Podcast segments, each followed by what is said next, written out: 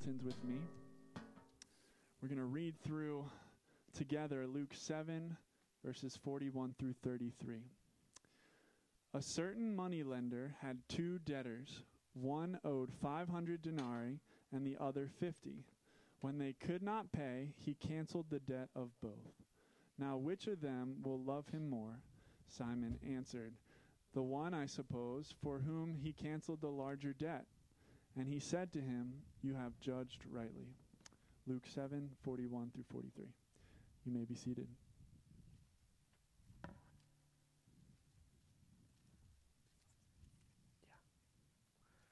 Yeah. All right. You know, it's funny. A couple weeks ago, I actually preached on a different parable that was also about people owing money.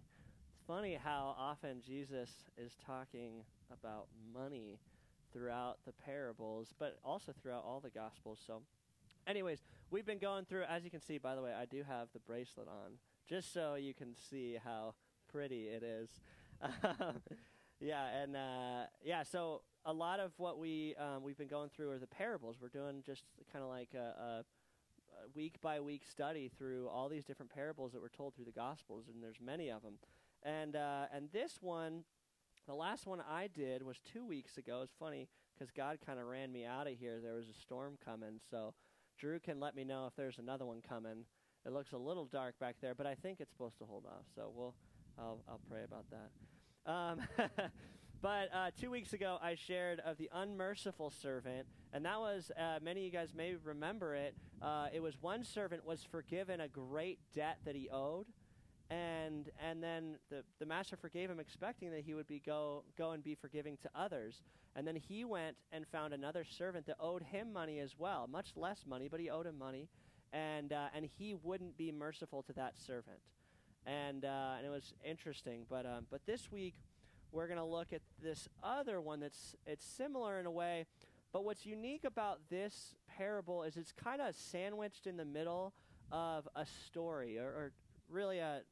I mean, obviously, the whole Bible's it's a story, but but um, it's a, a setting that Jesus is in with uh, this Pharisee named Simon. And so uh, to give us a little more context, uh, it's super, super important that when we read our Bibles, we're not just reading one verse and saying, this is what I think that means. We need to understand, like, what is what's the context around it? What's after and before it? Um, and, uh, and what is the author trying to say? Because I can take whatever meaning I want. Just a little...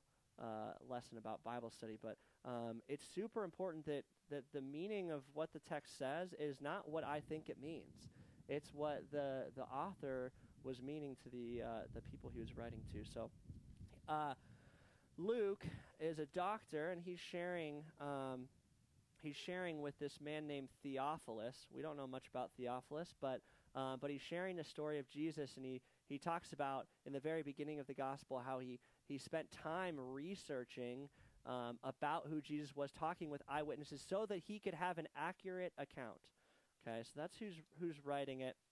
And, uh, and we're catching up to Jesus, and he's meeting with this Pharisee. Now, he's just done a bunch of miracles. Um, he just uh, raised uh, a widow's son from the dead, um, and he also healed um, the servant of a, of a Roman soldier. Um, so he had just done some things, and he was stirring up a lot of noise. Now, people liked the stuff he was doing because he was serving and, and loving um, people, um, and so he was meeting a lot of physical needs. Well, we all love to have our physical needs met. I like, I like to have food. I like to not be injured, um, which I do a lot. I get injured a lot. But I, you know, I like to have my physical needs met. And so everyone was like after Jesus because he was meeting physical needs. And but it was stirring up some heat amongst these religious leaders of the day, the Pharisees as they're known. And uh, and so one of them invites him over, and they want to, he wants to have a discussion. That's what he really wants. He wants to have a discussion with Jesus about some of these teachings because Jesus was a little different than the way they were teaching. Um, so uh, I'm going to just pick it up. It's in uh, Luke chapter seven, verse thirty-six. And I'm going to read all the way to fifty, so so buckle up. Um, what we're, yeah, the ones on the front of your bulletin are right in the be uh, in the middle, so um, that's forty-one to forty-three, but I'm going to go ahead and read it. One of the Pharisees asked him to eat with him, and he went into the Pharisee's house and reclined at the table. And behold, a woman of the city, who was a sinner, when she learned that he was reclining at table in the Pharisee's house, brought an alabaster flask of ointment. And standing behind him at his feet, weeping, she began to wet his feet with her tears, and wiped them with the hair of her head, and kissed his feet, and anointed them with ointment. Now when the Pharisee who had invited him saw this, he said to himself, "If this man were really a prophet, he would have known who and what sort of woman this is who is touching him, for she is a sinner." And Jesus, answering, said to him, "Simon, I have something to say to you." And he answered, "Say it, teacher." "A certain moneylender, ha- moneylender had two debtors. One owed five hundred denarii and the other fifty. When they could not pay, he canceled the debt of both. Now which of them will love him more?" Simon answered, "The one, I suppose, for whom he canceled the larger debt." Jesus said, "You have judged rightly." Then turning toward the woman, he said to Simon, "Do you see this woman? I entered your house. You gave me no water for my feet, but she has wet my feet with her tears and wiped them with her hair. You gave me no kiss, but from the time I came in, she has not ceased to kiss my feet. You did not anoint my head with oil, but she has anointed my feet with ointment. Therefore, I tell you, her sins, which are many, are forgiven. For she loved much, but he who is forgiven little loves little." And he said to her, "Your sins are forgiven." Then those who were at the table with him began to say among themselves, "Who is this who even forgives sins?" And he said to the woman, "Your faith has saved you. Go in peace." So there's a couple things. I, I did this uh, two weeks ago. There's a couple things in this story that we just don't register. It's just not it's not our culture, and they're different. And so I want to address a couple of those things. Um, the first one is, it's fortunate because it actually used the same word um, two weeks ago, and the other one was uh, a denarii. What is a denarii? And so it's a it's an amount of money, um, but it means one day's wage for a laborer. Okay, so there's one, and that one's on your bulletin. That's in the uh, uh, in the I'm sorry, in the parable. Um, so it's a denarii, an amount of money. Now, uh, when I did my research a couple weeks ago, I was like, well, let me just. I think it makes sense when I understand how much money it really was. Um, and a, like I said, a denarii is one day's wage. Um, so uh, I did some research on a guy who basically tried to translate that into today's dollars. Um, and he uh, he amassed it because they work a lot more hours. Um, the Jewish culture, they were working twelve hours a day, six days a week. So, ladies and gentlemen, we have it good in this country that a full-time job is forty hours. They worked seventy-two hours a week. Um, so uh, a laborer would make about thirty-five thousand dollars a year. thirty-five thousand dollars a year. So Uh, the one that owed fifty dollars, which is fifty days of wages, a little, you know, a little less than two months. Uh, it's about six thousand dollars. So it's not a, you know, not a little amount of money to owe, um, but it's not like a crazy ton. And then the other one owed five hundred denarii. So five hundred days. It's getting closer to two years now. Um, that's about sixty thousand dollars. Okay. So that that just gives us some context to okay, how much money are we talking about? Um, the other one. Uh, it talks about washing feet, and and the way Jesus kind of talks about it, it sounds like it's it should be normal um, to some degree, or maybe a hosp- hospitality kind of thing that you would have your feet washed. See, in those days they walked around with sandals and they'd get dirt on their feet and all sorts of stuff, and and so it was customary, and it was a, a hospitality thing. Um, so like if I went to somebody's house, um, I learned this this from Marcus. Marcus is. And their family are super hospitable. Um, but uh, whenever you go to someone's house, you want to uh, give them a drink. And that's something that's really hospitable. Or their kids will show me around the house. And it makes me kind of feel like when, you know, when they say, make yourself a home. But if I don't know the home, I'm just going to sit and like on the couch that I see right there because I don't know anything else. So I can't really make myself a home. And uh, and so that's a, that's some examples, just like getting a drink or or showing them around. That's kind of hospitality now. Back then, it was washing uh, their feet. And so uh, many owners of houses would either have a servant who would wash their feet, or the master of that house would get down and wash their feet to show a sign of respect, of hospitality. And so that's That's what that's about. And that's the same with um, the the kiss.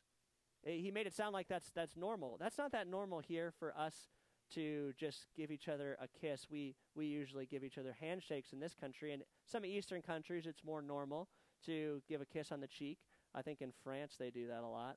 Um, they they give the, the two kisses on the cheek or, or whatever, and that's just a sign. That's not like weird or anything. That might be weird here, but it's not weird for them. And so he addressed those two things. And uh, and so I kind of just wanted to give some context about what that was, um, because those are just different things. We just don't experience that here. Um, and when I go through uh, the Bible, I want to ask three questions. I, I ask, who is God? And so it's kind of this upward posture. Who is God upward? Okay, and then and then what has he done? And based on who he is and what he's done, that's going to change me inward. And so it, it, it answers the question, who am I? And so that's inward. So there's upward, who is God and what has he done? Inward, who am I because of that? And then outward, what do I do because of who I am? Because we all know that we we don't act according to um, something unless we believe it. All of you guys are sitting down on benches that you wouldn't have sat down on unless you believed it could hold you. Otherwise, you'd be standing right now. And so we're all acting on according according to what we believe. And so, um, so I want to ask those three questions. So who is God? That's the first thing. We're going to look upward. Okay, so uh, I'm learning a cu- I learned a couple things about who God was. And, and since we know that Jesus was God, um, who is Jesus? What, what am I learning about who God is based on Uh, Jesus in this passage? The first thing I really learned was that uh, this this woman comes in who's a, who's known as a sinner, and I like I, we like to put labels on people nowadays. That person's bad. That person's good. Well, in that culture, that person was bad, and the Pharisee was good. Okay, and uh, and one thing I'm learning is that it doesn't matter who you are. Jesus doesn't put labels on people. Doesn't matter how bad you are, how how long you've run from him, how much you've rebelled, how heinous your sins are. All it takes is turning to God. And it's funny, I was thinking about it the other day. I was like, I'm like, okay, so like, if I'm like following God and then like, okay, I'm going to turn around, I'm going to run away from God now. It's like, I feel like I'm leaving God behind, and it's like, he's really, he's way back there. But... But then I see her turn, and he's right there. And it, it, it helps me to realize one thing is that is that God doesn't just stay stationary. He pursues us. Um, and, and, and I learned that a couple years ago in my own life where I was kind of straying away from the Lord. Um, and and it was funny because it just hit me one day, and I just I just turned, and I was like, God, I can't do this anymore. I can't run away from you anymore. And I and I turned, and he was right there. And it was as if I was as close to him that day as I'd ever been in my life. And I, I get the I even get the picture of the the father in um in the prodigal son story who's running to his son. God is pursuing us. Okay, so that's one thing I learned about about God is that there's none of us are too far gone, um, and then we know that from that story. Uh, but uh, also, he he doesn't just forget sin. I feel like because, you know, we all know for, for all have sinned and all, all have fallen short of the glory of God.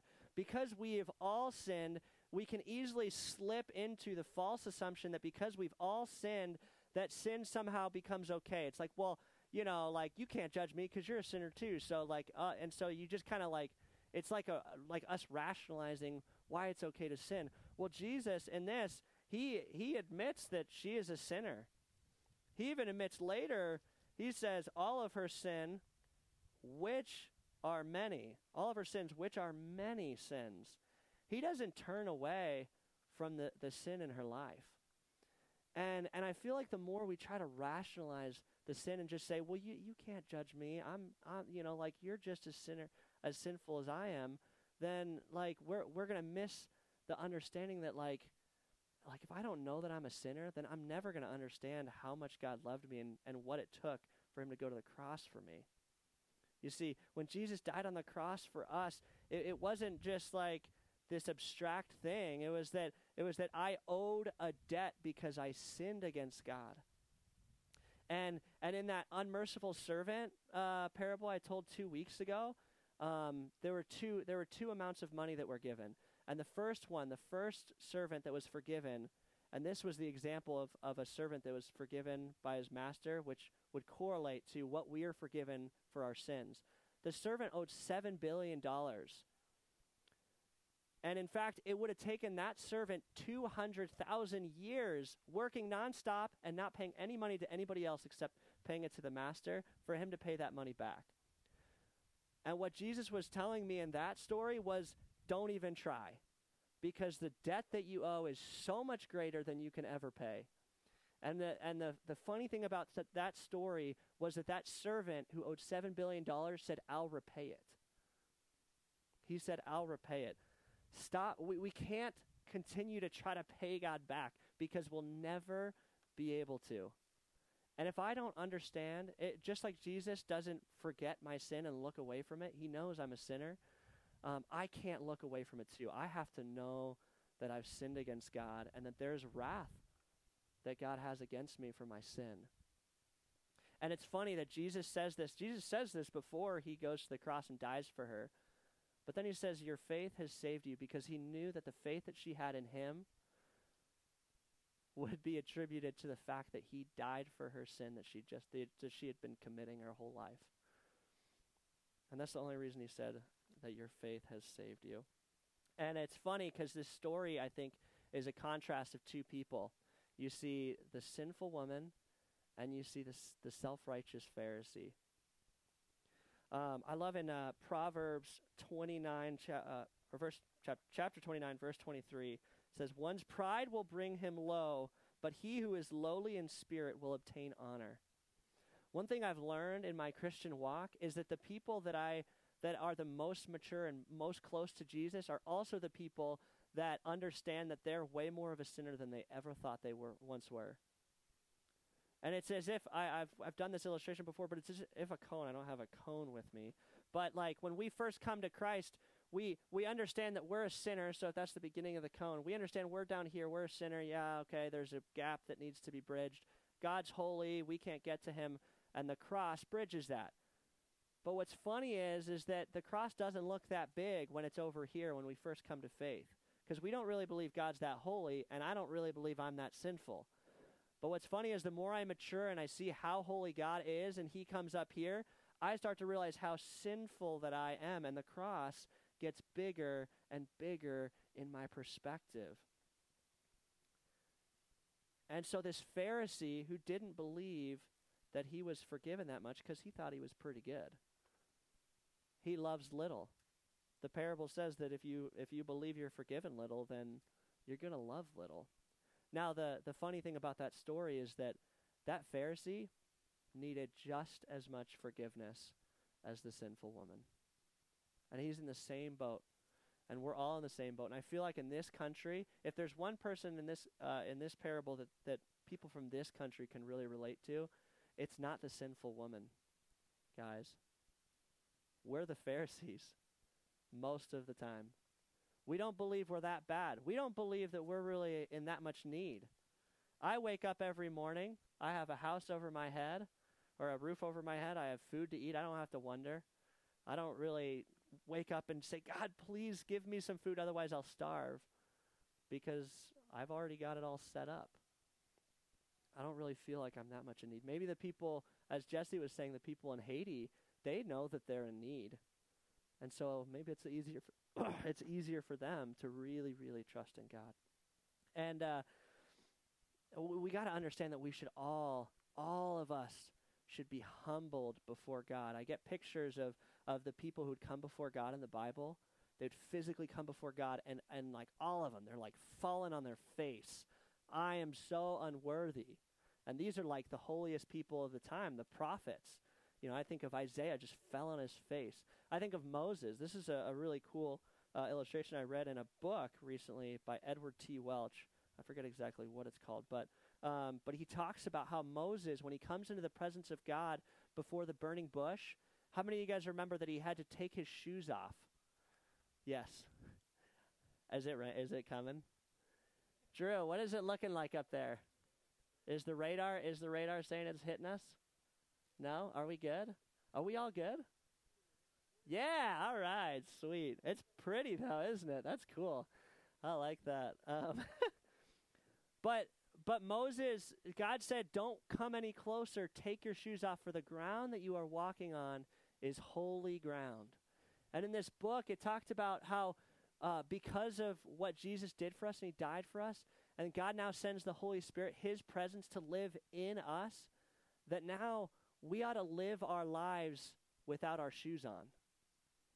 Live our lives as though we're in the throne room of God, and, and that the ground that we're walking on is holy ground. And uh, what would that look like for you and me? And so that's as I as I look upward at who God is. Now, now I'm going to look inward a little bit. And as we look inward, I kind of see this. What does this do to this woman? And this woman was well, she was well aware of her need and the large debt that Jesus had paid and covered for her. She knew she was forgiven much, so she loved much. Simon wasn't all that aware of his need, and he wasn't all that aware that he owed a large debt, because he thought he was pretty good. And the Pharisees were very, very uh, intentional about everything. They would they would measure out grain. They would they would basically be penny pinchers of of what they did, and very scrupulous about that. Um, It's, it is really pretty. That's cool. That is really cool. So Simon believed he was forgiven little, so he loved little. I want to ask us today, as I, as I conclude, are you aware of your need? Are you aware that without the saving blood of Jesus, that there is no hope for you? Zero. Zero hope. And that a life apart from Jesus will be eternally separated from God. Do you believe that there's anything that you can do that would save you apart from Jesus? Are you aware? Or do you believe that you're a pretty good person? I feel like I ask a lot of people whether, you know, it's like, do you believe you're a good person? A lot of people, most people in this country would say, pretty good person. I do some good stuff. I do, and they're measuring their worth based on their goodness. And those people that I come across that really, really know Jesus, and they really start to see, man, I'm not so good of a person. They start to say, you know what? I'm not that good, but Jesus is really good. The people who live their lives with their shoes off are the ones who are the most aware of Jesus' work and his presence and his forgiveness, that they don't ever, it's, you know, I've, I've heard it said, humility isn't, it's not thinking um, less of yourself. It's thinking of yourself less. You know, it, it, it's not that I'm just going to be like, oh, like, I, you know, I just, I'm so bad. And like, you, you meet people like that. They're like, oh, I'm just the worst. I do this and I do that. I'm just terrible. I know I'm so in need of God's grace, but they spend all their time talking about them. Your, your sinfulness shouldn't point to you. It should point for you. How are you doing at loving Jesus? And and what does that say about how much you believe that you're forgiven? Are you forgiven much? So you love much. And, and I, I don't want to be naive. And, and you know, I believe that there there's a vast uh, variety of people here in different walks of life and different seasons of faith, or maybe not even faith at all. But as I remind us today um, of that first truth, I, I I learned, wow, that is really cool. Just, boom, it just went right away. Praise the Lord. That's awesome. That was really cool. I didn't get to see that. You guys were watching that. I hope you guys are still somewhat listening. But, um, but uh, you know, our Jesus is just one turn away. He's pursuing us. It's not as though you're so far gone that you have to work. It's not like Jesus was left over there, so, okay, I'm going to turn, but I got to, like, do all this stuff. I got to straighten up my life. I got to, you know, do X, Y, Z. And then, like, once I get back to here, he'll love me again. No. Don't even try. He's pursuing you. He's right behind you. It just takes one turn. The Bible says if you confess with your mouth that Jesus is Lord and believe in your heart that God raised him from the dead, you will be saved. And that's just as true if you're the sinful woman in town or you're the Pharisee who thinks his his works are good enough that he only needs to be forgiven a little bit. He needs just as much forgiveness. So if that's you today, if if if that's a decision that you've never made to, first of all, if you've never made to to trust in Jesus, to say, you know what, I'm done trying to do my own thing. I'm done trying to trust in my works to, to get me back before God. And you just say, you know what, I just want to trust that, I want to trust that God's pursuing me. And as soon as I turn, he's right there to forgive me of all my sins. If that's you today, come talk to me. Come talk, go talk to Drew um, in the back or, or somebody next to you, whatever. Don't leave today being separated from God. It's the, it's the worst place you could ever be. And, I, and that's the reason we show up here today. Don't leave doing that. And maybe you're in a season of life that, that you, you know the Lord, but for whatever reason you find yourself wandering away from him. It's as simple as one turn. He's right there behind you. He's pursuing you. He who is forgiven much loves much. Let's pray. Father, uh, we just... you are mighty and you are powerful. I mean, we even see that in in the, the way that the clouds just moved and the rain just whizzed right by us and how beautiful that was, Father. God, but these these things, they all just point to you. So what, whether it's the it, whether it's the weather or the mountains or or the, the wind or whatever's happening around us, Father, we pray that that all these things point to your majesty. Point to the fact that we are we are sinful human beings that constantly rebel against you. But that's not to drag us down in the ditch. That's to make us aware of the saving presence of Jesus and the forgiveness that you offer for those who trust in him. God, we thank you for who you are. We thank you that there's nobody here who's too far gone. God, we pray that uh, today we would leave here knowing that we are forgiven so much more than we could ever think. And Father, that that would lead us to love you more than, than we could have ever believed we could love another person. Father, we love you and we praise you and we thank you that you did the work before we do it. You did the work for us before we ever have to love you. So Father, we thank you for your grace for us. And uh, we just pray for the rest of today. Um, we pray for those hearts Uh, who uh, who want to trust in you for the first time today. We pray all these things in Jesus' name. Amen. Amen. Thank you, Nathan.